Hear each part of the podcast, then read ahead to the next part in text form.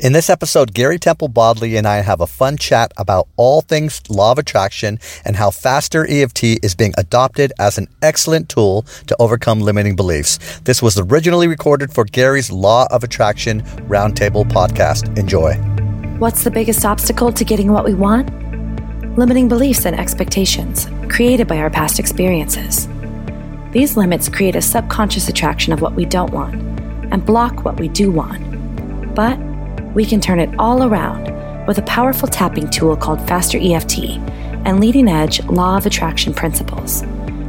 In this podcast, life coach Mark Shahada explores both of these subjects with guests, as well as performs tapping demonstrations and sessions. Listen in and see for yourself how it all works. Welcome to the Tap It Out podcast. Hello, everyone. Welcome to the Law of Attraction Roundtable. I'm your host, Gary Temple Bodley. Today with me is my good friend and fellow spiritual leader and teacher, Mark Shahada. Hi, Mark. Hello. Okay, so we just got on this call together, and I said, let's not even talk. Let's just go into it. We're getting That's into it. Fun.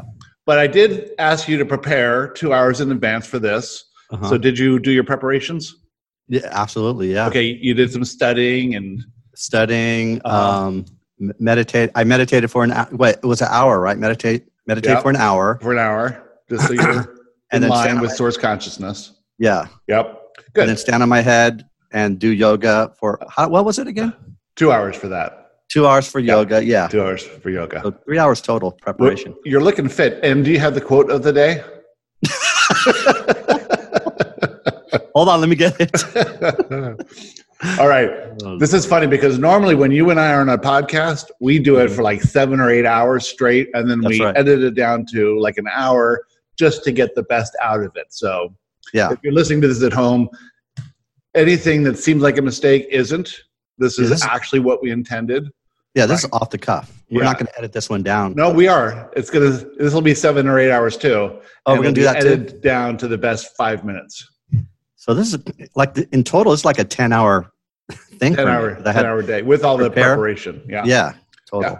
Good. But hey, no, just kidding. So we're just kidding. So anyway, this is just a fun conversation between two friends who are preeminent spiritual leaders and teachers, the leaders of our fields. We're leading the mass consciousness from fear to love.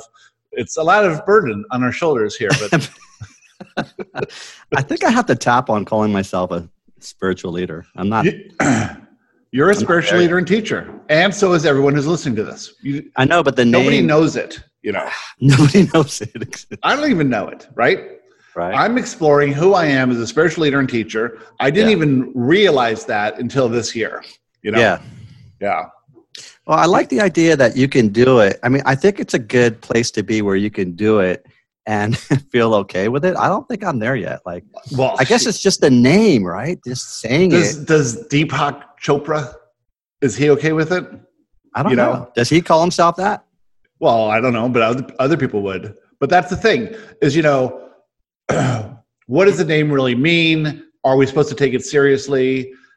Um, aren't we all spiritual leaders and teachers? Aren't we teaching by our example of alignment? You know, isn't Right. You know, aren't we uh, light workers in the sense that we're being an example of fun people who are interested in the laws of the universe, who are doing what we do, and the side effect of doing what we love to do is that maybe someone's getting some benefit from it, maybe it's you know turning on the light inside of other people. That's what light workers do is they turn the light on not by them needing our help in anything but Right. just showing what's possible. Yeah. you know and so ever since i stepped into this role of being a spiritual leader and teacher you know everything starts happening. Like all these amazing things are happening. All these people are now coming into this community. The podcasts are going crazy. Uh i'm you know the boot camp is going wild.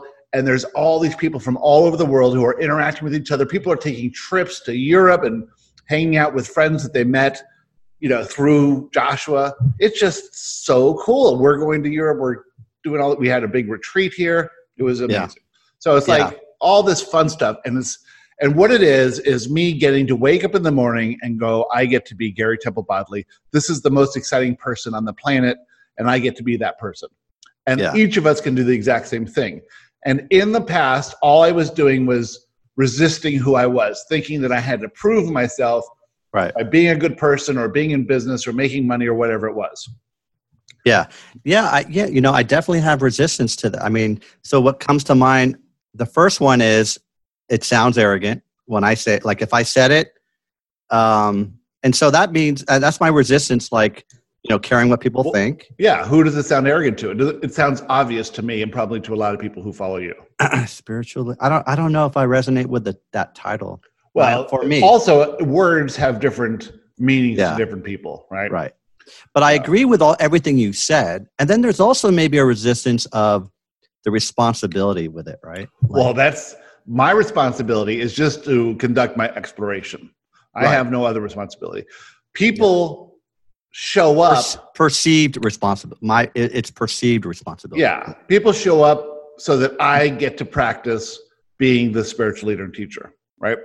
Yeah. And I'm not like any other. I'm not like the Dalai Lama. I'm not like anyone else. I'm like the, living this normal life as a normal guy who sifted and sorted through the traditional ideals of Western society, figured out it doesn't work, and it's not satisfying or fulfilling, and then was led to this step by step just because I followed inspiration and I allowed myself to step into this role.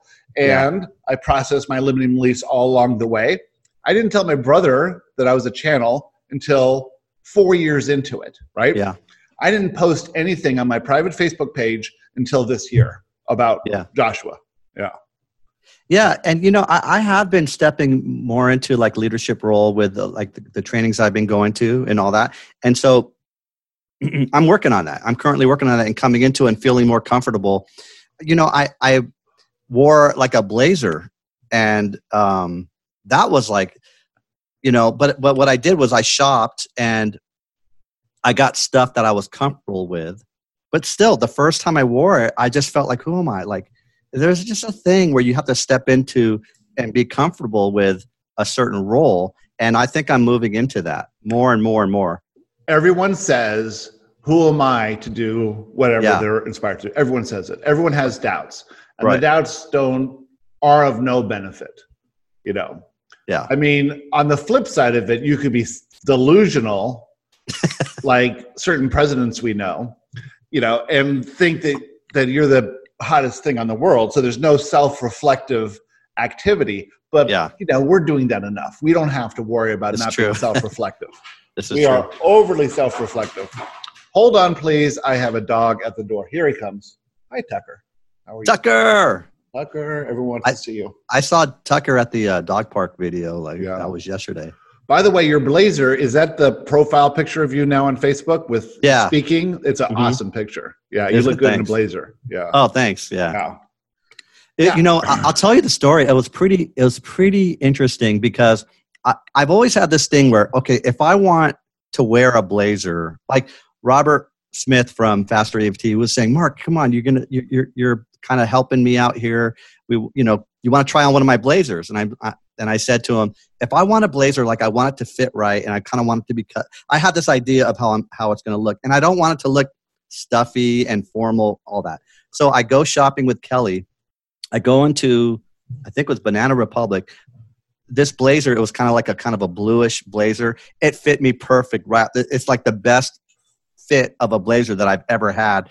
And so things were just flowing. And then I found these kind of flowery shirts. Oh, perfect. Okay, it's not too formal. And so just the way it happened and came together for me, it was like this is this is awesome. This is just coming together perfectly. So I'm flowing with it, but I'm I'm still looking at it, like looking at becoming more and more into this role that that we're talking about here. You never wore a suit and tie at work in old jobs? I mean, I have, you know, I actually have, uh, you know, I have, no, I, I never have. And I also have ideas about that. Like it's Right. stuffy, formal, you know, and I had to work on that. I do No, too. I mean, I don't wear blazers or ties. I'll never wear a tie again. Yeah. I have Right? ties, but I'm, you know, I had ties that were very expensive back in the old days, you know, and used Yeah. to wear blazers all the time. I used to have my own tuxedo. And Oh, I'm really? never doing that. I'm only wearing like what I have on now, which is a, which is nice. It's a long sleeve, you know, polo top. Yeah. And You can wear it here in North Carolina because it's 50 degrees. It's beautiful. You I like wear it how in you dress. Florida You have great uh, taste, I think, in clothes. and in Friends. In friends, especially friends. Yeah. But it- it felt good.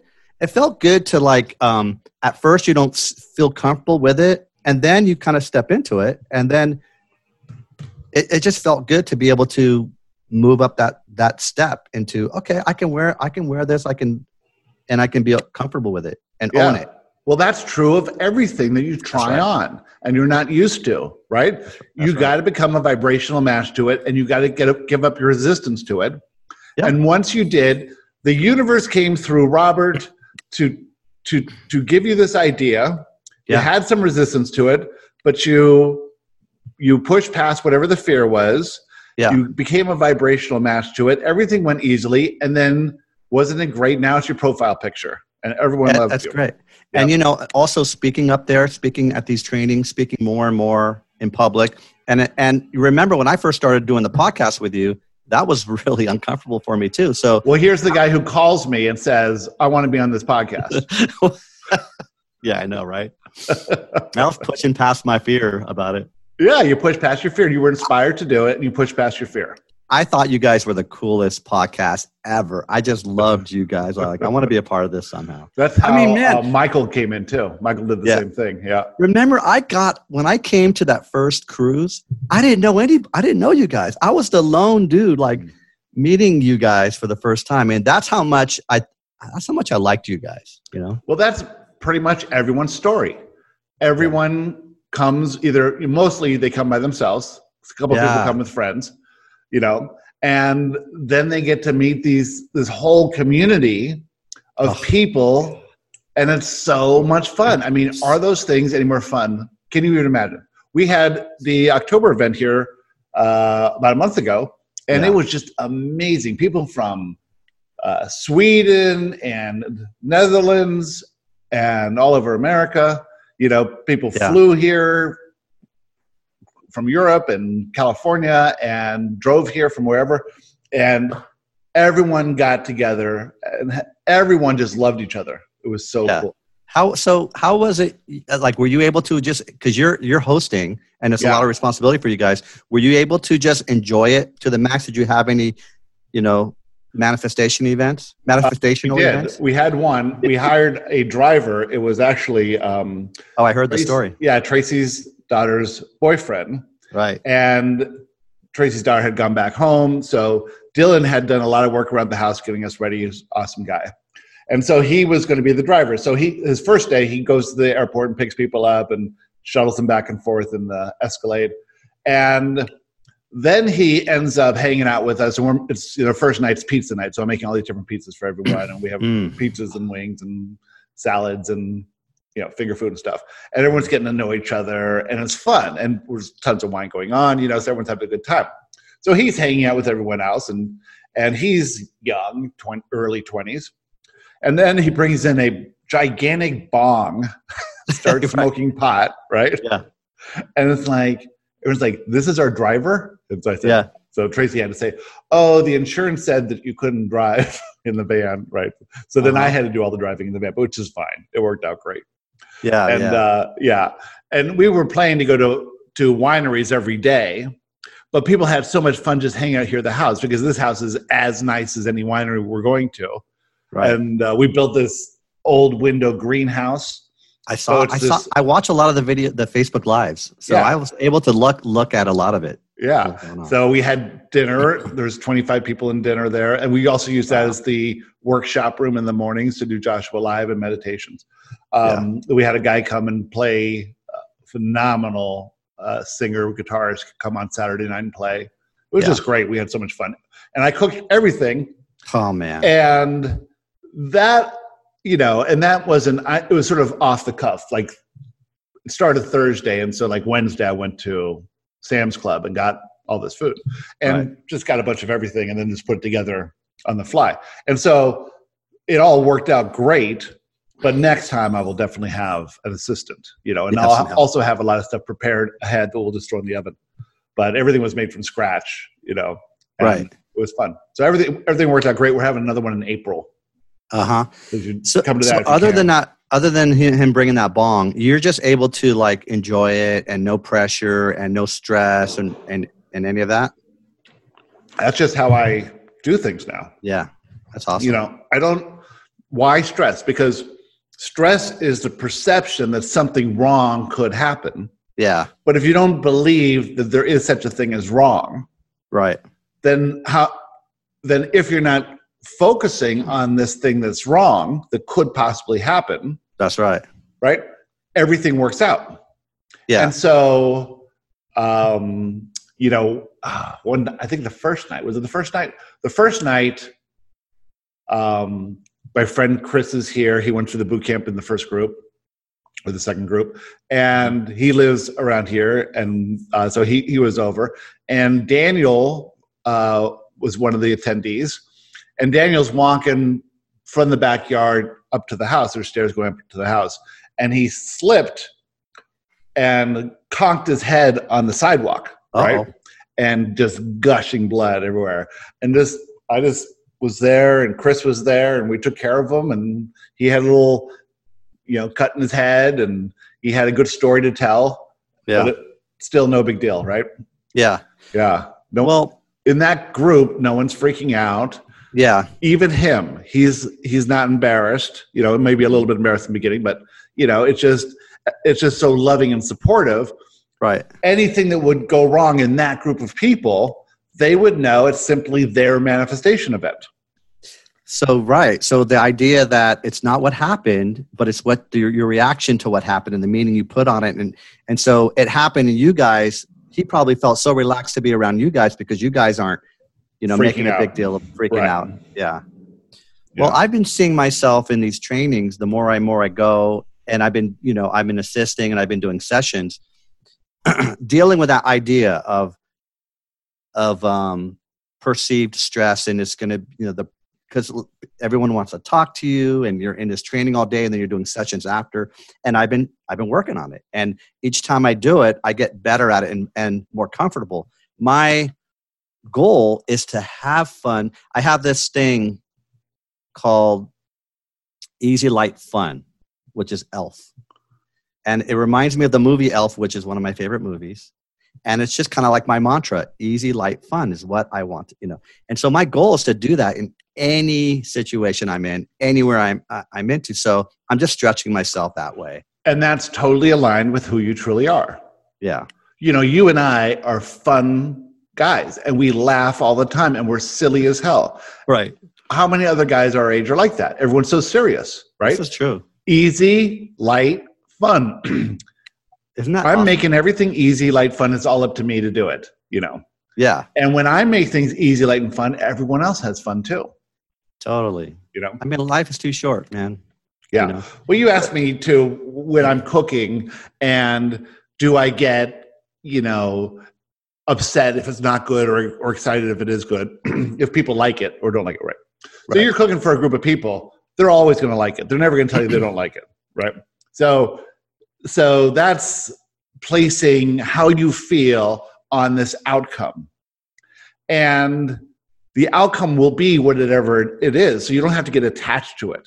Now, if I thought, oh, they're going to like me more if I'm a better cook, then Uh, I would stress out about everything. right. If I think it is what it is, and they're either going to like it or not like it, and I'm not in control of their perception of it, and it doesn't mean anything about me anyway. If they love it, it doesn't mean I'm a good guy, and if they hate it, it doesn't mean I'm a bad guy. I'm not attached to that. I- I used to be absolutely attached 100% to what people thought of my cooking because I, you know, envisioned or fashioned myself as this good cook, and so I would just freak out all the time. Yeah. And now I just don't care. I have so much fun. yeah. Someone That's else a was, great way to. That's Yeah. a great way to put it because that's the same thing with anything like you know me speaking in, in public or me speaking at these trainings more and more. And the more I do it and just be silly and just be myself and and and have jokes, the more I can. And I guess what it is is not giving a shit Yeah. what anyone thinks and On having the- fun. on the Law of Attraction cruise, the last day of it, David and I were going to do our sessions, right? The night before, I wrote a PowerPoint presentation. Right. And we get there, remember? Yeah. And there's no lights on the stage, yeah. and there's no screen, there's no projector, there's not even a microphone, Yeah. right? Yeah. Like me and David are like, all right, whatever. And so I just put the laptop up and I just hit the buttons and I just gave my presentation. And I at the end of it, I go, man, that was so much better than I thought it was going to be. Or man, that was pretty good. Remember, it was. I gotta say, I was in awe of you guys. Yeah, I mean, you're a really, really good speaker and so comfortable, and uh, I, You know- I was so impressed. Why I'm comfortable is because I do not care. It doesn't matter. Yeah, If you're a public speaker for a professional, right? yeah, You say, if it's not good, people aren't going to want to come see me again. And that might affect my income. right, So you have all this attachment to all that stuff. And what you're doing is you're bringing fear into them. right, And you're not connecting with anyone because you have an agenda. The agenda is to be this polished speaker. right. My agenda is just to have fun. And so I'm naturally connecting with everyone else who wants to have fun. yeah. right? yeah, Yeah. Yeah, You know, like as I was working on, it, like I've tapped on it, and you know, what you do is I tap on, I, I write down the list of things, uh, the resistance, like. I'm going to forget my place. I'm going to, I, I have these beliefs, limiting beliefs, like I'm not a great speaker. I, I'm not great off the cuff. I'm going to be pausing. I'm going to lose my place. I'm going to be nervous. They're going to know I'm nervous. There's a lot of shit that we do to ourselves. But all that stuff is conditioned on an outcome you want, you think you want, right? So if you just drop that outcome altogether and say it doesn't matter, it doesn't mean Yeah. anything, right? Then you can't get nervous if you can drop the out- attachment to the outcome. Yeah. And if you were to say, however it goes will be the best way it can go. And I'm going to do whatever I can to maintain my alignment. That's the only important thing. Yeah. And in living easy, light, fun, I have the best chances of maintaining that alignment. And in that alignment, I'm going to receive inspiration to be funny and Yeah. to remember everything. You only forget things when you're in fear. In alignment, you have Totally. access to the source consciousness where all the information you need is contained. Absolutely. Yeah. And I have a lot of appreciation for for Robert because what he would do is he makes everybody on, you know, it's a week training and on Friday he makes everyone go up and, and do something, do a spiel, do something. And um for I, I guess maybe three months ago was the, maybe the first time that I actually enjoyed getting up there and speaking. Like, Yeah. now, like, and I told them, and I tell, I tell the people, I'm tell, you know, I t- when I'm speaking, I, I explain it too, is that I'm enjoying this for the first time, and it feels good to enjoy it Yeah. before I was just kind of very self conscious, kind of nervous and getting through it type of thing. And I'm more introverted, you know, and so Yeah, right. I don't believe that. really, Not at all. oh yeah, I have a total. Oh, uh, you're a super introvert who goes on a cruise by himself who doesn't know anyone. that's that's the that's the dictionary uh, of that's the example of what an introvert is. No, you are an extrovert. You have tons of friends. You speak in public for a living. You're a life coach. You have a podcast. You do all these things, right? yeah, yeah. Yeah, you are not an ext- uh, introvert. You're an extrovert. I have been more extroverted and more extroverted as I do this work. Right. Absolutely. Your natural state is an extrovert. Your fear-based state is an introvert. Yeah, because you I have like fear of what you'll feel if you receive negative feedback. That's that right. emotion, right? Yeah, Now, if you know that the emotion is simply your uh, limited perspective of what's happening Mhm. compared to your inner self's perspective of what's happening, then it's nothing more than guidance. And so you don't have to be worried about negative emotion. yeah. I like that. Have you heard the definition, like an introvert, how they how an introvert re-energizes is to be alone, and how an extrovert re-energizes, or you know, uh, yeah, re-energizes or rejuvenates is to be around other people. Well, so what is the energy energy that's coming from? It's always coming from your connection to your inner self. Right. And so introverts feel fear when they're with people. And so when they're alone, that fear is gone. And so they're Mm. connected to their Yeah. source energy, Right. right? Right. And extroverts feel fear when they're alone, Oh, interesting. right? And so they Yeah. feel natural connection to source energy when they're with people. I never heard it put that way. That's really, really good. Yeah. So everyone's natural state Oh, wow. is to be in alignment, right? Right. Instead of hiding out against what they're afraid of. Right. Yeah. So so if you're not processing your limiting beliefs, you're going to feel fear anytime you push outside your comfort zone, and you're going to want to withdraw.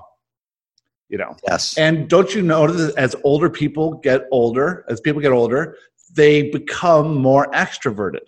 yeah. They don't give a shit. Like you know. No, they they are more sensitive to negative emotion, and they withdraw and live smaller lives. Oh, you said in, you said they become more introverted. Introverted, right? Oh. yeah, did I screw that up? Sorry. Oh, I don't know. Some. I don't know. I, I, let me see. Have I noticed that? It depends. I think. Yeah. Yeah. So my dad was this dad and mom were these brave young couple who moved from South Africa to Vancouver. Oh, yeah. they had parties, they had friends, and everything. Both ended up living alone. Right. Yeah. Now both, you know, in their apartments, not doing anything, yeah. and you know, not having friends, not having romantic relationships, not because they were so in fear. Their limiting beliefs got stronger and stronger and stronger. yeah. Life can beat up on people, and they be, they lose their zest, their young, their youthful zest. Yeah. I mean, that's always been my my goal is to keep try to keep that as much as we can, and look at kids. I, I always learn from kids. Sure. That's And- Yeah. how we naturally are, right? Right. Curious, fun, laughing. Yeah. Yeah. It's a good conversation to have this because I think this thing about being a spiritual leader or to be authentic is to be our, you know, our bigger selves. And so for people listening, it, it's super important to, to move towards being our bigger self, our authentic self. Yes, to everyone is moving, you know, in generality from fear to love over lifetimes. And Mhm. so we want to move as much into love from fear as we can in this lifetime. Mhm. And that is just realizing that who you are is good enough. You don't Good. have to be better to do anything you want to do. You can Yeah. create whatever you want. You are that, you know, worthy, magnificent, limitless being now who just doesn't think so. So you Right. are the spiritual leader and teacher now, and you're exploring that, and you're gonna. You may never label yourself that because you like another label, but Mhm. you're becoming more authentic, and and how you're doing that is by pushing past all these different fears that are, were would have held you back in the past That's right. Yeah. and then your life's getting bigger and bigger and bigger and and it's more satisfying more enjoyable Oh my more God. abundant more free but it's not free from fear more fear comes up because as you move to these other levels you have to look at deeper held limiting beliefs Yeah. to become who you authentically are. So it's always this process of of going to one stage of, of expansion Right. and then seeing a whole new group of limiting beliefs right there and then putting that into context Yeah. realizing they're all fa- false and then doing whatever you're inspired to do I like that. You know, um, have you heard of Abraham's steps? Right. So Abraham's step is the, you know, step one is to ask, and that just happens naturally. Step Right. two is the universe provides. right Step three is to allow and, and feel good and allow. Then she added a, a step four. Step four is the mastery of step three. Right. Just be good at allowing. right You know, and you know, just work that and master it. Now she also added a step five last few years, and and step five is being okay when you're back in step one, yeah which means um, looking at the manifestation events that happen to us and not freaking out. right And I really feel that I'm I'm there, like in step five, because like let's say again, like these trainings provide lots of ways for me to grow and look at my limiting beliefs and look at some of the, some of these things. And when things come up, like I've had like relationships things with certain people getting triggered, and um, it's challenge. It can be challenging. But what I would do is I would see that and okay, and I would say opportunity to go home and tap on it, change a memory, uh, change my. You know, I'm acting like my my dad, or I'm being triggered because she's reminding me of my mom, or you know things like that. And so I go and I work on it, and I and I kind of I almost get excited about it, but I don't let the step one or the manifestation event. Um, I don't freak out right with it, and it, and then life becomes magical because you're not you're not spiraling down. You're not staying a lot of spending a lot of time spiraling down. Yes. And you're looking at the event from an objective position. Yeah. Of this is the I'm the creator of my reality. Right. And so this event had to happen for me to look at something. Exactly. And so I'm not saying that that person's wrong or I'm wrong. I'm just saying that I had a perspective that's limiting. Why did I choose a limited perspective? And what if I chose a higher perspective on this thing? You know? Yeah. I say this to people all the time. It's like something bad happened today. It's unlikely you'll remember it in a month, and in a year you'll never remember it. Right. You know, that's how Yeah. minor that is from that perspective. You won't even Yeah. remember it in a year, and you think it's terrible right now. That's been huge for me. That time perspective that you and Joshua talk about. The idea of perspective. Like a problem now, in a year from now, a month from now, it won't even seem like a problem. And to remember that and be Which- aware of that. The reason that is is because it never was a problem. Right. It was just from your perspective, you thought it was going to lead to something else that never came. You know. yes. Yeah. Um, so, so what happens now when you have something that triggers you? You do you realize you're looking at it from a limited perspective, and then you change your perspective? yeah, you know, I, I ask myself, it's well, it, yeah, I mean, that's generally what I do, but I ask myself, well, what's going on? What's, what am I, you know, I mean, I use my training and I, we have a series of questions that we look at, know, when have I experienced this before? What does this remind me of? Right. And then, oh, okay, uh, my mom was, my mom was needy and, and I, my, I perceive my mom to be needy and, and, uh, manipulative. needy and manipulative. So so then I go, oh, I got I got some work to do on my mom, and I got some memories to change, and I- and how I how I perceive my mom. I always take it as it's my responsibility. I have these judgments, I have these perceptions, per, perceptions, and I have these beliefs, limiting beliefs. So Yeah. it is limiting beliefs. And so, And then- do these things? And then once I changed those memories and things like that with my mom and my beliefs about my mom and different memories, then there's then I don't get triggered because I don't have that. Um, it's like a chip on. It's having a chip on your shoulder, Yeah. right? Right. Um, okay. So, what about uh, of these limiting beliefs? When you're Mhm. tapping, Yeah. hmm what percentage of them come from childhood? Shit. Almost all of them. Yeah. Yeah. And how many of them come from this feeling of unworthiness? Seems like when know. you get down to it, If you get down to it, is is the root. I don't know. I mean, I, I don't. Let me think. I, I I need to think about that more because I haven't pinpointed it that way. I just I look at it as certain experiences that Mhm. shaped and and sh- and certain programming that shaped how I am, my my beliefs and my perceptions. But Yeah. that programming led everyone on this trajectory that they're on, and it Mhm. was all part of the course. You know, sure. it's like I, uh, you know, it's I love what listening to Joe Rogan show and talking about comedians. The worst thing that experience you can ever have is bombing on stage. Right.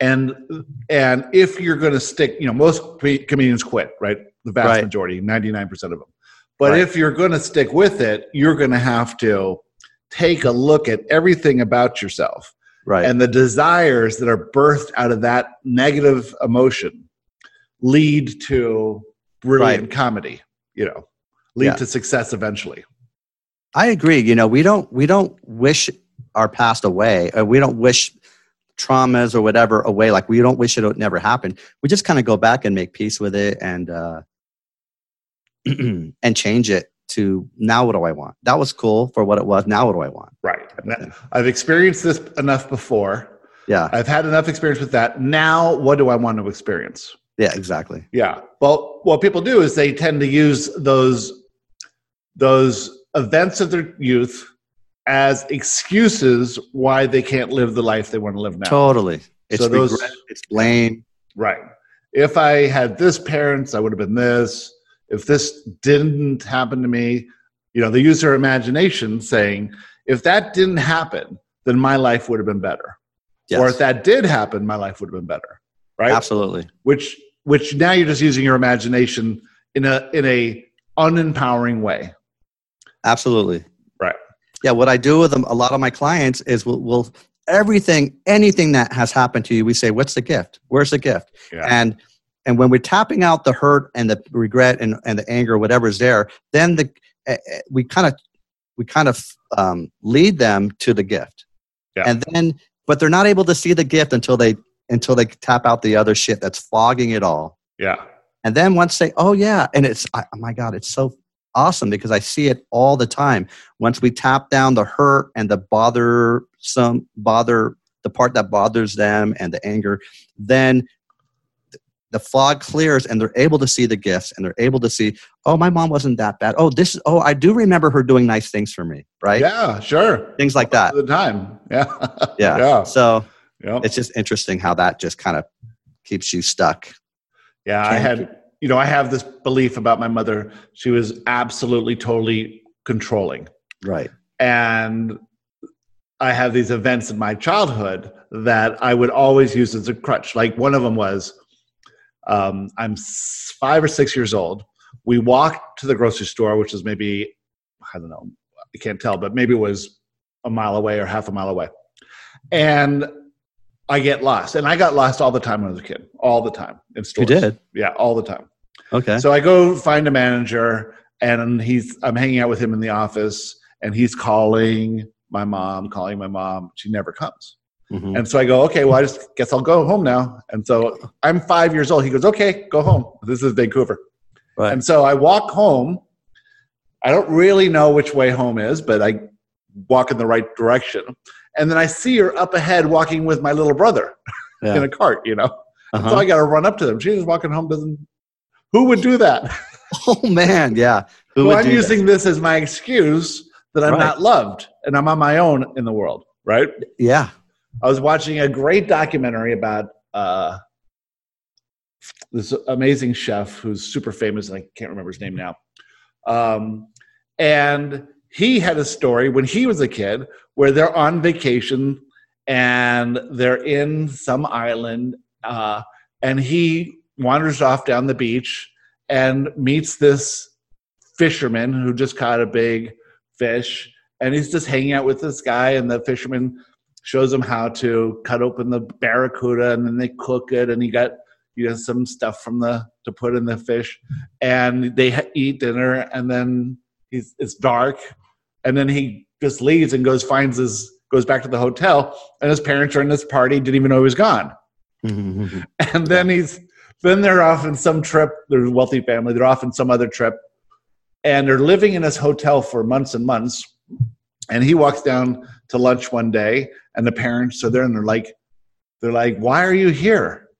And he's like what do you mean? He goes like how come you're not in school it's like none of the parents remember to enroll them in school oh my so it's like I had those experiences. And then you can use those experiences to say, I had a terrible childhood.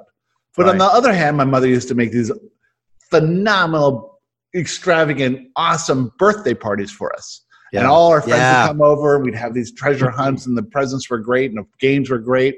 You know, right, these were certain things that she was amazing at. right. Yeah. And It's you what- always like to pay attention to the things that you thought were bad. Exactly. I was going to say it's what you focus on. Yeah. So how did you get over that? A lot of these things about with your mom and, and things like that. I had this idea of who I was from a young age. Right. you know and so i didn't take anything i mean i was very sensitive Oh, you were But- sensitive. Yeah everyone who's in this joshua community is sensitive Okay. we, you only get here by being sensitive so i was extremely sensitive but i sort of knew that i could handle myself You're you know right. so i had a and i think that probably led to a lot of confidence anyway these things this thing that happened Yeah. didn't turn out bad getting lo- lost in a store dozens of times it all worked out yeah Right.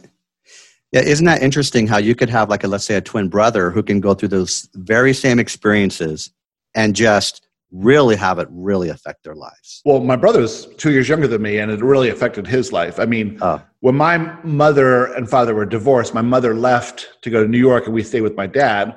And I was thrilled. I was 13 years old because she was very controlling, and I had a lot of freedom. He Yeah. was not. You know, He Yeah. you know, my, his mom was leaving, and so he had terrible, you know, not terrible. He had a strained relationship with both of them his entire life, Interesting. And they had major problems. And I was always the one that, you know, was okay with everything. Yeah. yeah Um, and to me, everything worked out perfectly. It worked out Yeah. brilliantly. I wouldn't want to change a thing. So, Yeah.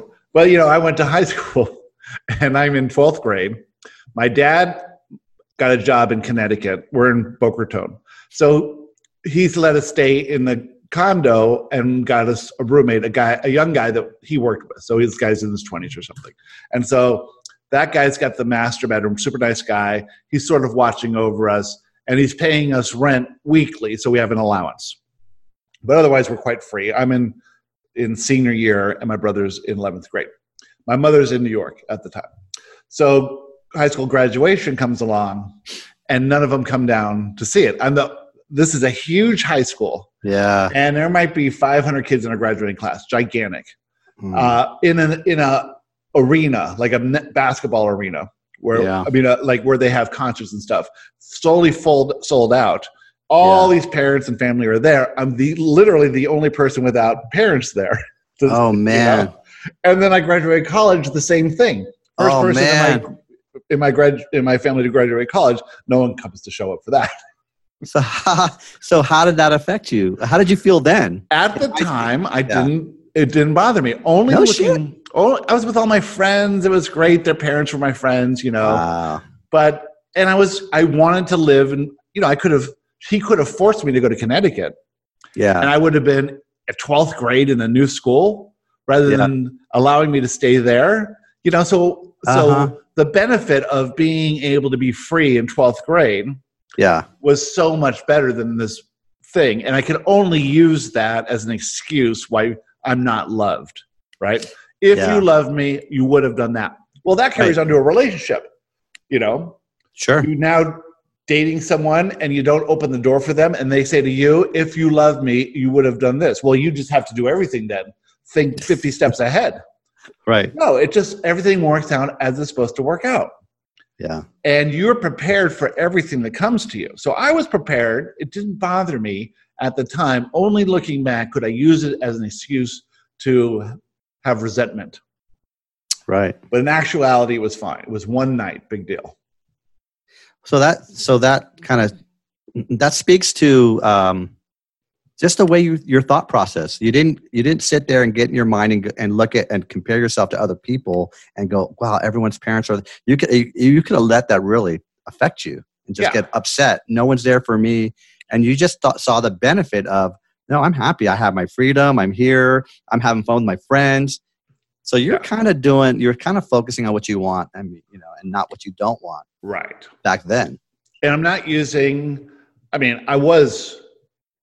I would say I would tell that story to people just to get like sympathy, you know. oh right, But if that's all that was, right? And and that's a limitation, yeah. you know. Having this belief system that you weren't loved when absolutely you were loved, right? As best Right. they could love you, the best they could. and you say you weren't loved, and then you have to say, well, if I wasn't loved, that means I'm flawed in some way. Oh Right. yeah, and it's because of this flaw that I wasn't loved. So I'm damaged goods. That's why I wasn't loved.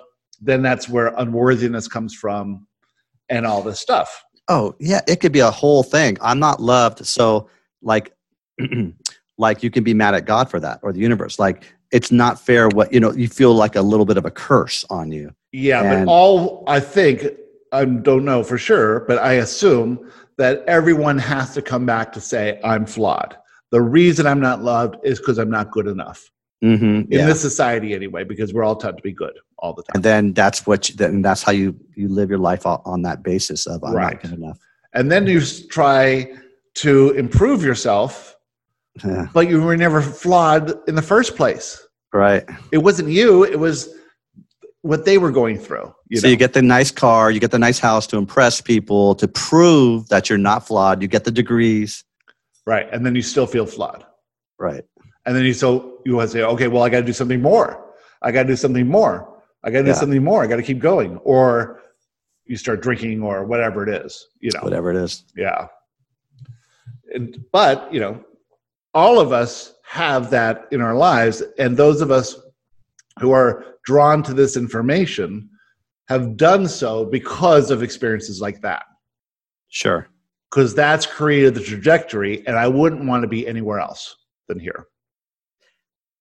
Yes. I would not want to be living my old fake life trying to prove I'm worthy, um, even though it looked great from the outside. You know, this is the thing success is never measured by this idea of what Western society thinks is good and Right. successful. No matter, it doesn't matter how much money you have, how many friends you have, how much time you have, how much good health you have. None of that matters unless you feel good. Yeah. So the whole thing is about feeling good right. because that's all we're doing anyway is feeling something. That's right. Yeah. I'm 100% with you on that. Um, one of the women in the this in the boot camp sent me this email and said she had this inspiration while walking her dog is to have a conversation with an intelligent skeptic and her husband is this intelligent skeptic he's a lawyer and so we're going to have a podcast with the skeptic tomorrow me and him You're going to have uh, the whole time you're going to be with him. And so he's Yeah. going to question everything. yeah Oh, Yeah. shit. Wow. And you know what the, the beginning thing is that I'm going to say is I don't want you to believe any of this. I don't Oh. care if you do or not. Right? Yeah. It's going to be hard to have a debate with someone who does not care if you if you get what I'm saying. If Oh, that's right. yeah, if you adopt my beliefs or not, I don't care. Because then all of a sudden, then you kind of disarm them that way. you? Totally. Yeah. Yeah. I don't want you to believe it. I, and I'm going to say everything you think is right from your perspective, Yeah. which is true. Yeah. Well, to think about like how like we're the same age, and so our and like the the thing about a lot what you were describing as far as your high school and your is similar to my experience um, as far as my my my dad and my parents coming to like my games and my uh, musical performances. They didn't really right, and being able to walk around and getting lost. And I had a similar experience with my mom. Like took we went shoe shopping and then she left me. So, you compare that to parents now who are kind of Helicopter. helicopter and so much in their kids. And so uh, talking about gifts of of our past, there's gifts in both, right? Yeah. But the gifts uh, of independence and learning that oh, we can be reliant on ourselves. Yes. Well, here's the thing: is that in order to expand and to I and to see ourselves from a new perspective, we have to go through obstacles and manifestation events. Right. And our parents couldn't to- couldn't control us enough that we wouldn't because they didn't have access to us most of the day. Right. And when my parents got divorced, I was literally on my own from the time I rode my bike to school till maybe if my dad came home for dinner or if he went out on a date, maybe I'd see him the next day. So literally that whole time. Yeah. And so I was having manifestation events and overcoming obstacles and doing these things. And he was unable to change that.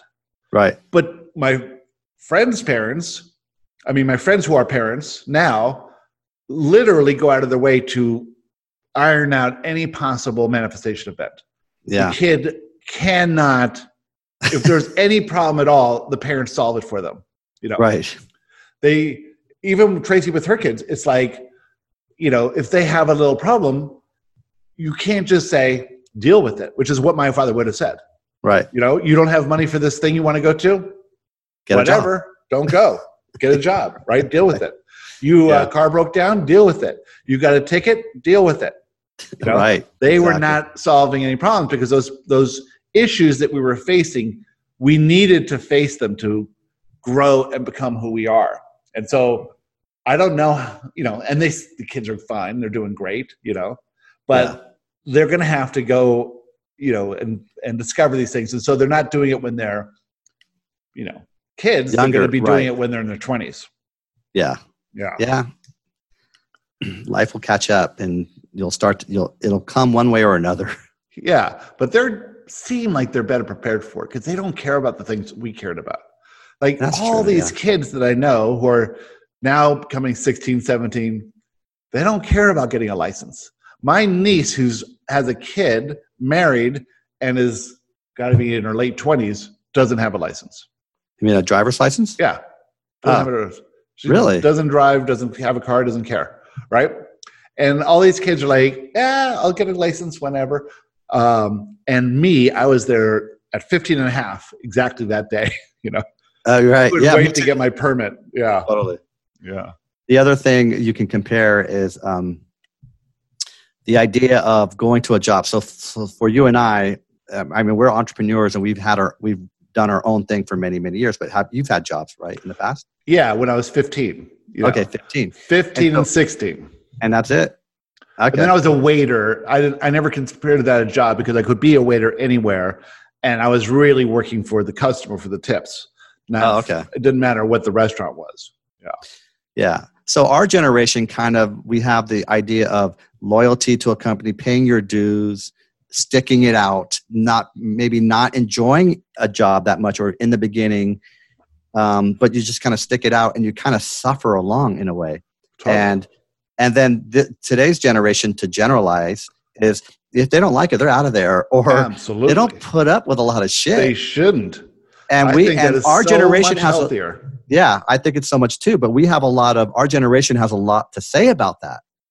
Oh, the, they're spoiled. The millennials, they don't know anything. They, you know, so Every know. generation said that about the next generation. every generation, you know yeah. Yeah. um you know and and really if you look prior to the 50s people no matter where they lived in the world didn't have a lot of control you know they weren't making a lot of money they weren't they didn't they were they felt so fortunate to have any job Yeah. and to have anything and so now in the 50s they're buying houses in the suburbs and cars and they're feeling really good because they're doing better than the parents who went through the depression and then the 70s there's a big generation gap there because the kids in the 70s could see how that lifestyle of the 50s was bullshit and Right. then it's getting more and more and more so seeing Yeah. that the old you know now that we have so much control people are realizing that control is illusion of control it's yeah, it doesn't work. You can't control anything. And so to try to control more and more and more. I lived in Palm Beach, the wealthiest town in the world, and everyone is sour and miserable. And Mm. everyone is quiet and judgy and you know, and there's all these cliques and I was doing a lot of real estate and appraisals in these houses. You wouldn't believe how many shut-ins there are. They live in one bedroom. They may have a staff. They don't go out of the bedroom. They just Huh. live in that room. And you couldn't even go in that room, you know. And I would say, I have to go in the room. I'm praising it. And they're like, well, you can look in, you know. And it was like this big ordeal to look into a room. So yeah, it's the more you try and control things, controls things out of your reality so you don't feel negative emotion. Mhm. I remember we were on one of those cruises, you and I, and we're walking down from the cruise ship, and there's this beautiful yacht there. And someone says, The next Joshua cruise is going to be on a yacht. Mhm. And I said, The only reason they're on that yacht is to All get right. away from people like us. They're trying to control us out of that because Yeah. that boat that we're on is so much more fun than that yacht. You know, we're doing karaoke, we're playing poker, we're we're dancing. It was great, mingling with people. so fun. So fun. Yep. Uh, okay, so how about when we were on the live Attraction cruise, um, and we get to that private island, Right? and so it's this. We're on this big ferry. It takes forty-five minutes to get there with a ton of other people. Mhm. But Juan buys us this private part of this, this upscale thing. Mhm. And so we have our wristbands. So we arrive there and they we have to get off first. So we walk in front of everyone. They have a truck that picks us up. We get in the back of the truck and we go to the other side of the island and we have a house and we have a waiter and bartender and all kinds of people there taking care of us, right? right. And so we're having a good good time. And then when they say, "Okay, it's time to go back." We, you know, it's it's summer in Mexico. It's hot. We Mhm. get back on this truck, and there's the boat, and everyone's sitting in that boat waiting for us. oh, And they're saying, they're saying, you know, about time you showed up and stuff like that, right? Mhm. And and the only place that's on the boat was the front two um, front two benches up there. So we walk through the whole thing, benches, and then you take over the the um, radio. They had a boom box there, mm-hmm. and we just start singing. And in ten seconds, this entire boat is having fun. You know, they were all so sour, and we just brought our energy of love Yep. in there. You know. Yep. Yep. And and it's funny how we could have said, "Oh, these people are don't like us because you know we held them up and all this stuff." No, Yeah. it, we it was what it was. We were going to be fun people, and Yeah. we infected the whole group. Yeah, that's right. And remember how how much we didn't go see the other, you know, because you were you were going to do a performance, and Yep. and we had other, you know, well, you want to explain the law of attraction cruise? Like they had different people Yeah, so presenting. they had. We went to the first one, right? Just Yeah. and it was so. It wasn't. We just weren't a vibrational match to it because it wasn't up to the level that we're that we're that we want. right. And that we're used to. And so we left. And then we decided not to go. We wanted to have more fun rather than sit in in some seminar. we want to have fun. and we Yeah. just want to have fun. And we and, and we felt a little tinge, we all felt a tinge of guilt by not going to them. Mhm. And then we're like, hold on, why would we do something that we're not inspired to do? right. Right? Right. Just out of courtesy, well, that's trying to get other people to think we're good. right. and it's never going to lead to the outcome that any that's good for anyone right because they'll just sit there seeing us wiggle wiggle wiggle right and then you see that none of them showed up for us nor did you know and that was fine but all the other people did and we had a great time and so you, if you could take that perspective like oh my god we have to go there we have to support them and then we would just wait you know ruin that fun time that we had we were inspired to do what we did Mhm. and we weren't going to feel guilty about it. We had a great time. And then Yeah. when they didn't show up for us, that was fine. Yeah. You know, and we had a great time. It didn't bother us. we didn't think anything was bad about them, you know. right. So it's just this perspective that you take when you're aligned with what is truly important and who you really are. Yeah. Yep. yeah. Doing doing what feels right, and not doing what you think you should. Right. Not doing what you think you should. And Take then the being word able should to process. Yeah. And being able to process that because we had, you know, I had to process that a little bit. I actually asked, that was my question to David Strickle. I went up there and I talked about that. I don't Yeah. know if you remember, you know. And the, the answer was pretty much what you're saying. Yeah. Why would you want to do something you don't want to do? Right. But you Yeah. know, we, we grow up that way. Well, we were programmed, and we just have to deprogram ourselves. And it's just programming. You know, society wants you to to fit into a box, but you're unique, and you don't have a box to fit into. You need to be who you truly are, and you're always being drawn in that direction. Yeah. And that's what resistance is. Resistance is to being who you truly are and trying to be something you're not. You know, Right. Joshua has an article called All of Your Problems Stem from You Trying to Be Good.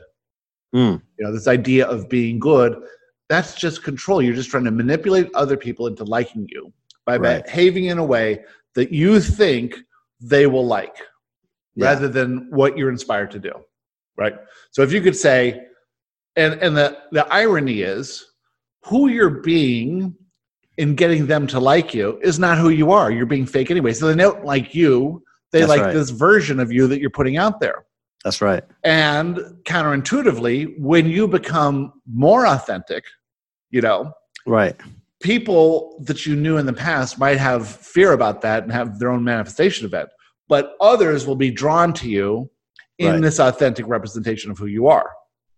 Yes. So, you know, when I say uh, I am a preeminent spiritual leader and teacher, I say that so I can, I can get comfortable with who I truly am, right?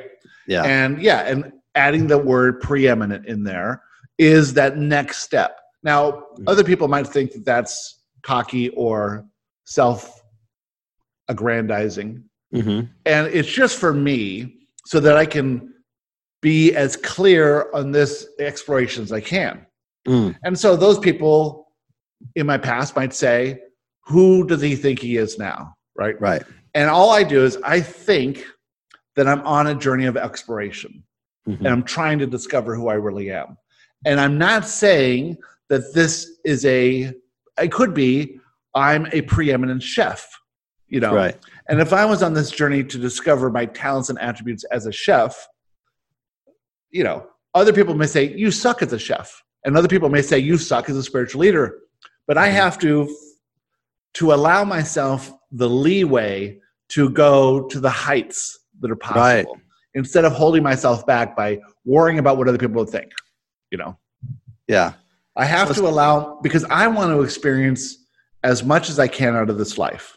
And I am done limiting myself by these ridiculous li- limiting beliefs. I love. I love I really like that. It's the it's the idea of being what you want now. Well, and I and I okay, so my exploration of being a preeminent spiritual leader and teacher is only this call. That's all I care about is this call right now. in the moment. I'm not out there trying to get book people and trying to be on other shows and trying to up numbers or any of that stuff. I am simply engaged in the highest level conversation I can think of because it's fun. That's the only reason. I'm not doing one thing that's not fun or exciting or interesting. Not Right. one thing. My previous life, it was mostly stuff that I didn't want to do. And I Right. had my own business, so I could do whatever I want to do, you know. And I had enough money, so I could do whatever I wanted to do. But generally speaking, I was doing things just to get more successful and more worthy. And it was all about getting more and more and more. Now it's all about what's what's a fun idea? Oh, let's talk to Mark Shahada. That's the funnest thing I can think of doing right now. Yeah. And so we scheduled this and we're having this conversation. And I don't care, give a fuck if anyone listens to it or not. Yeah. Right? I don't care. I've lost podcasts. You know, someone who's a professional podcaster is not losing podcasts. I have I have 50 podcasts I can't find, you know. We've had ones Yeah. that weren't recorded before, and Right. it was just as fun, you know. yeah. Right. I have no Well, attachment to where this goes. I'm just Yeah. doing it for the fun. Well, it's actually how it went down is a testament to what you're saying because I texted you something funny, and you go, "Hey, what are you what are you doing? You want to do a thing? But tomorrow? You know? I mean, it Yeah. was, I, what did I text you yesterday or the day before? Yeah, and yeah. here we are. you texted me yesterday. That was a funny conversation too. we can't really talk about that. No, air. uh, Every time I think about that, I crack. but that's what inspiration. Inspiration isn't always just coming from inside you. I mean, it's coming a lot, but it's always coming from these, you know, like this idea to have a podcast with a skeptic that we'll do tomorrow. You just calling and me getting, oh, let's just get on with Mark. You know, that's what Yeah. this life is like. It's that's what a, a blended being is. Have you heard that term from Joshua Mhm, before? mhm. It's like you're so tuned in to who you are that you're receiving inspiration all day long and you're just doing whatever you're inspired to do in the moment. Yeah. You know? And not and not being attached to any idea of it. Yeah. So are you so blended being is your your uh, physical self blended with your inner self Right. Exactly. and and trying to live I guess it's living more from you have to be we're always physical but having actually having the the inner self inform and to guide us Well, we're always receiving inspiration. right But generally, our belief system is so rigid that the ideas that come to us, we dismiss before we even recognize them, you Right. know? Or if an idea comes, call your mom, fear pops up and says, Oh, I have to get on the phone with her. She's going to talk about something I want to talk about, or bring up this, or ask for this, or she's going to be busy, all that little tiny fear. And you say, I'll just call her next week, right? Yeah. But the timing of that inspiration is meaningful because our inner self only acts in the moment you know? Right. And so that so if you and if you do this you will find that miracles happen when you act on this inspiration. I could have said oh you know i've done so many podcasts this week and mark is probably busy you know and yeah. whatever. And but no i pushed past whatever the fear was and text you back and here we are. And we're having look we're on an, an hour already and it seemed like 10 minutes oh we're just flowing yeah and it was eff- it was it was effortless why are we flowing and why is it effortless because we have no attachment to the outcome Mhm. we don't care what each other thinks of each other because we are friends so we Mhm. have this belief that I think you're great and you think I'm great, right? Yeah. And so you, you have no need to make me think better of you because I already think great of you. Right. So I am not attached to any outcome. So Yeah. there's no wobble in this conversation. And Right. so we're having this spiritual connection right now where you're connected to your inner self, I'm connected to my inner self, and words are just flowing. They're flowing from our inner selves, right? Yes. And there isn't a lot of, there's no gaps in the conversation. There's no Mhm. things we have to think about to keep it going. Yeah. We could go for three hours, I bet, you know, this sort of thing. Now it's interesting because I, I have a little bit of, um, uh, not a lot, but a little bit of fear of the gaps. What if we just stop and then what are we going to, you know, what are we going to talk about next type of thing? I don't know if you're even conscious of that, but Yeah. I'm a little bit conscious of that. Yeah, no, you know, this conversation doesn't have any gaps. Right. But even if there was, gaps are good in conversation. We're just I know. I know. we man. just have this perception that Yeah. gaps are awkward, yes, right? exactly. And I have that with, with conversation or like being being up on stage and i've worked on that like you have so this idea you're on stage and you think that if you're if you pause you think that it's so long and everyone's looking at you and you're you're messing up well the idea like what you just said a pause is good actually take a breath you take a moment you re- regroup yourself if you need to and, And what happens? good yeah And you capture the audience's attention that's right because it's not a normal thing, right? Yeah. So now they're like, oh, what's happening here? Right? And they're tuned back in. And generally speaking, audiences are on your side. So they want you to do well. So then when you come in with something else, you're going, oh, he's good, he's back. You know, Yeah. and they feel relief and that feels good. Yes. Yeah. But let's say it again. What you're saying is really important, I think. And let's let's let's say it again. You're talking about the reason why we're flowing and we're having fun is because of we don't have att- attachments Right. uh, about how it's going to go, what people, what each other are thinking, and so you can put that idea to anything, the non-attachment to an outcome, To outcome. Right. the non-attachment to an outcome. So imagine this. Here's how, in the old approach to life, people would do a podcast, right? They would prepare for it. Right. So that they would have topics to talk about. right. And they would need to stay on these topics, right? Right. And they would keep it to a certain amount of time because that's what the audience likes, they make up in their heads, right?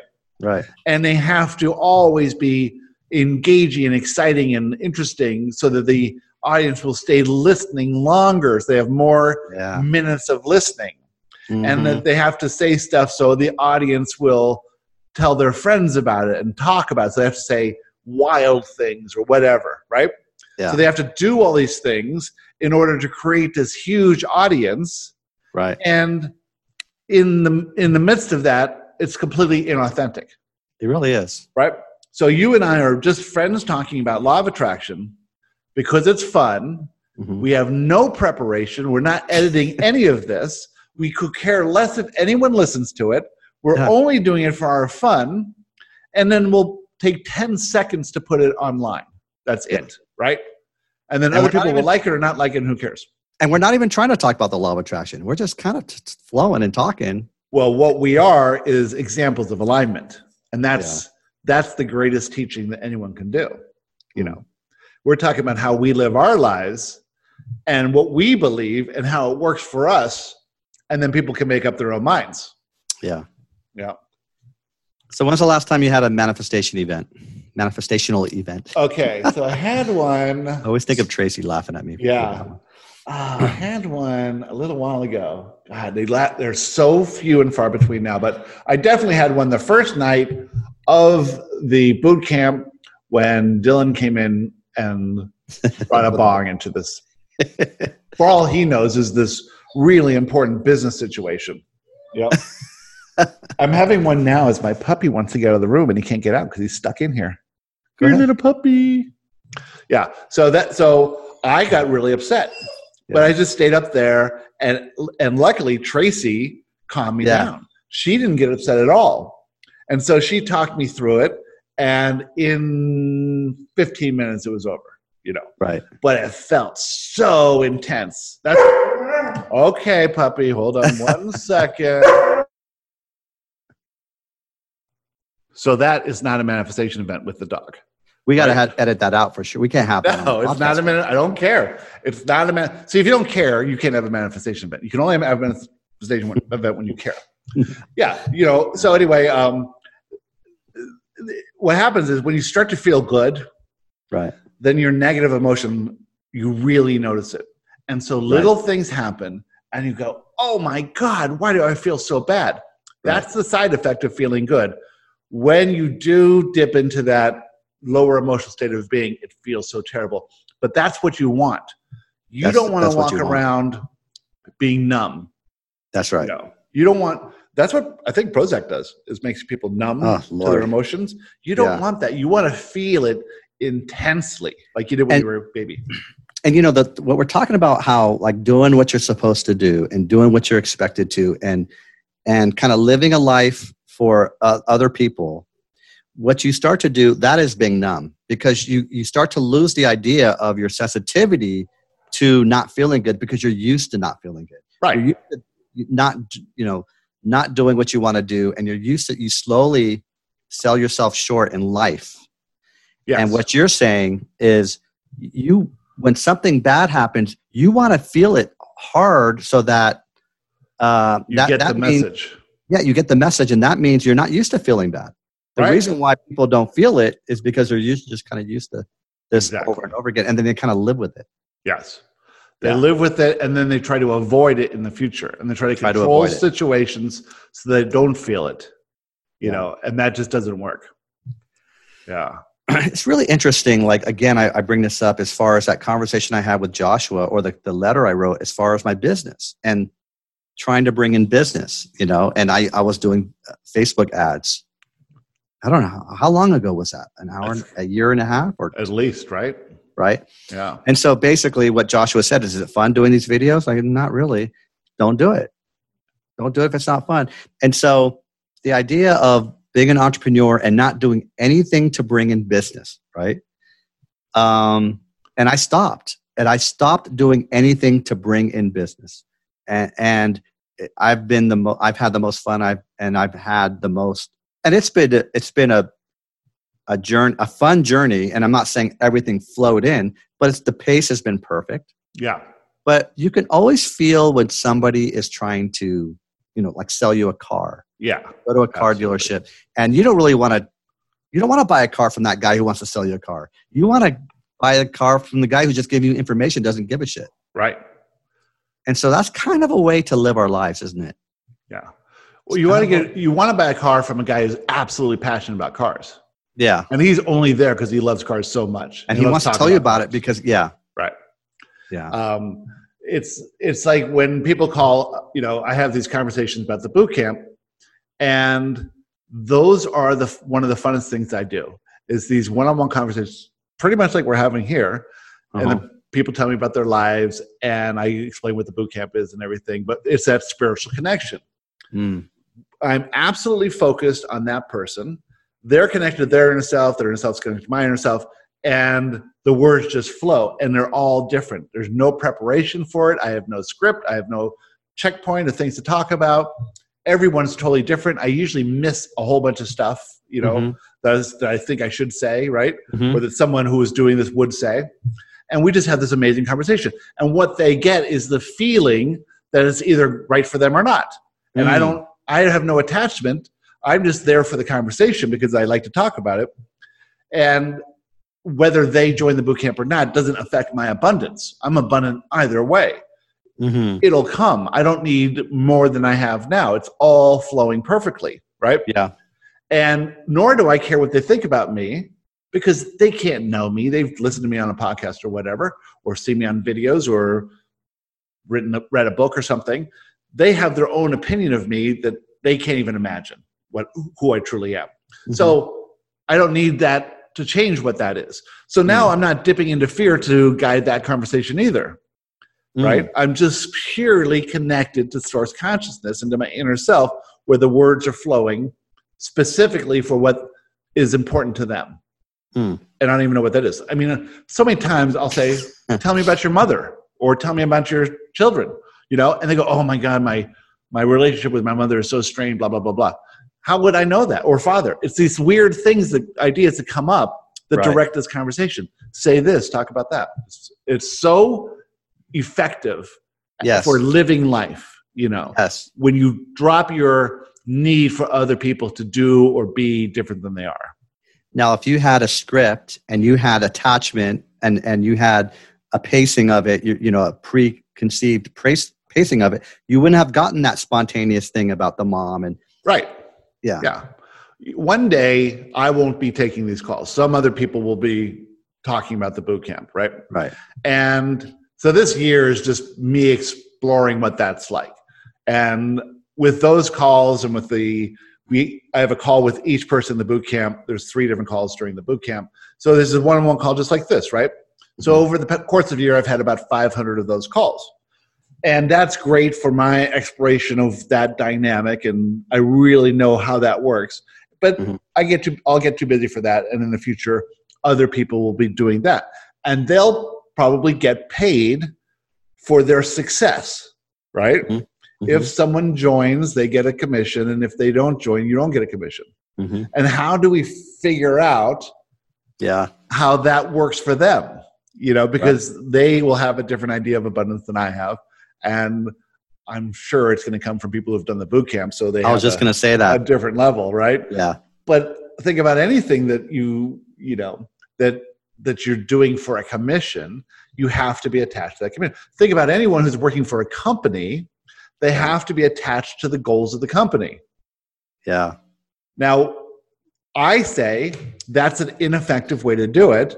They should release all attachment to all goals. And if they were able to do that, they could work in an environment of love rather than fear fear of hmm. not making the quota, fear of not making a deadline, all that stuff.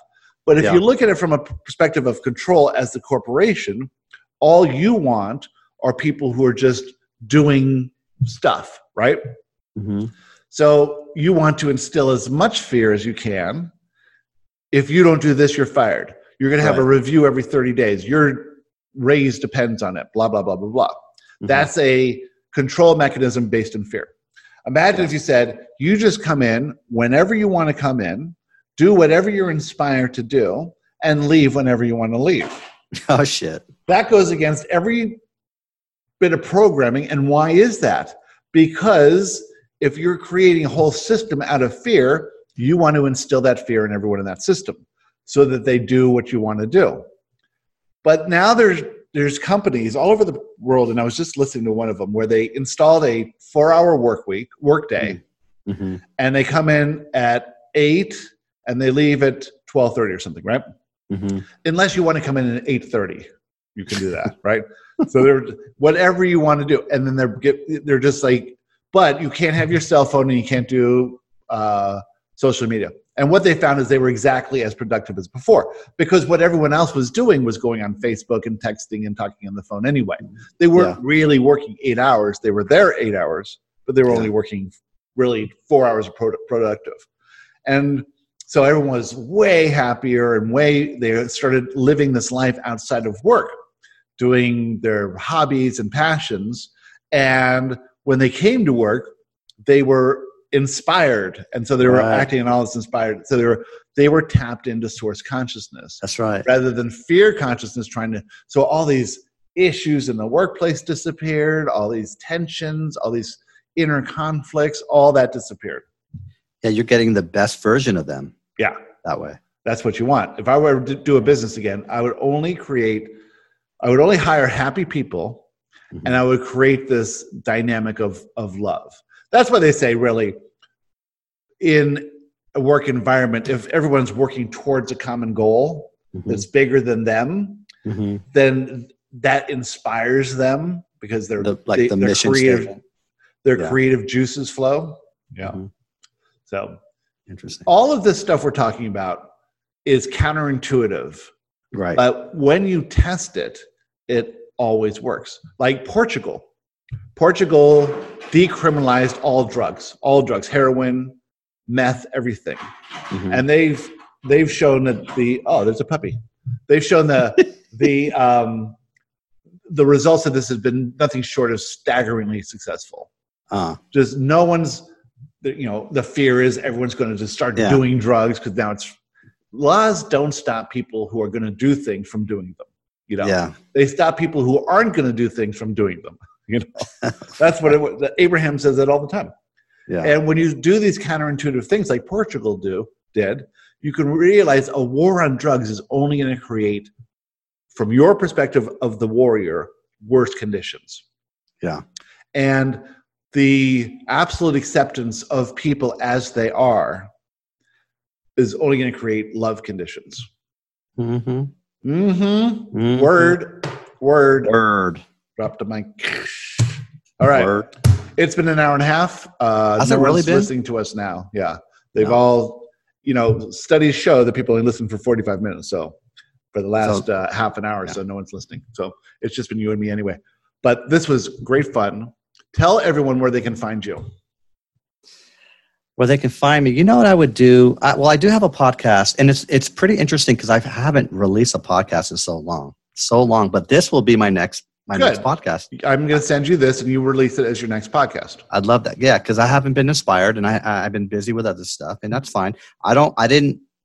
You know, I didn't pressure myself to. You know, you got to do it once a week, and you got to do it. You, you know, I didn't do any shoulds. you know. Right. You got to do it when it's fun. But you can find me uh, the Tap It Out podcast. The Tap It Out podcast. Look that up at anywhere where you listen to your podcasts.